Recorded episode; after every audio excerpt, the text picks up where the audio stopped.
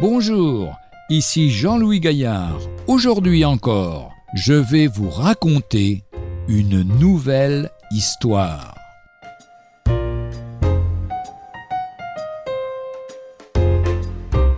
Avoir raison et quand même demander pardon. Voilà une attitude que seul le véritable amour inspirera. Prenons un exemple concret de tous les jours. Supposez que le mari ait raison et que la femme ait tort. Quelle sera l'attitude du mari dans une telle situation?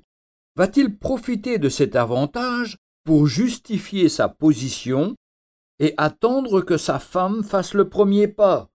Dans de telles circonstances, le mari doit se rappeler qu'il a pu, lui aussi, faire de la peine à sa femme, peut-être sans s'en rendre compte.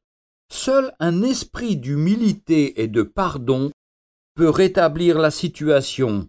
L'apôtre Paul a écrit dans l'Épître aux Éphésiens, chapitre 5, verset 25, Marie, que chacun aime sa femme, comme Christ a aimé l'Église et s'est livré pour elle. C'est sur ce point que nous pourrons avancer ensemble.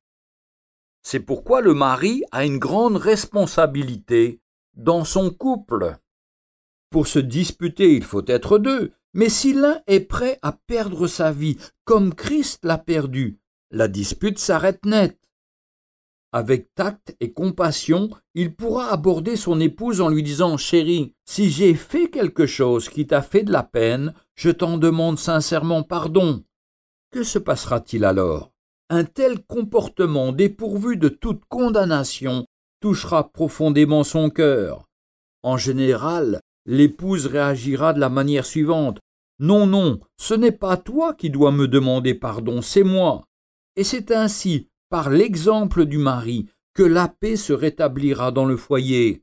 Oh, si tous les couples agissaient ainsi chaque jour, on verrait des merveilles dans les relations entre époux. Si ton frère a quelque chose contre toi, va d'abord te réconcilier avec lui, nous dit l'évangile de Matthieu au chapitre 5 et au verset 25 et 26.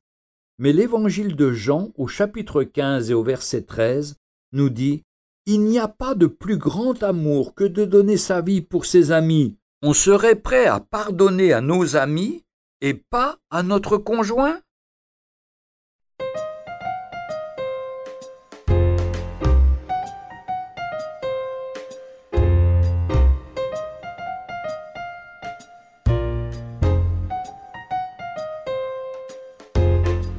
Bonjour, ici Jean-Louis Gaillard. Aujourd'hui encore, je vais vous raconter une nouvelle histoire.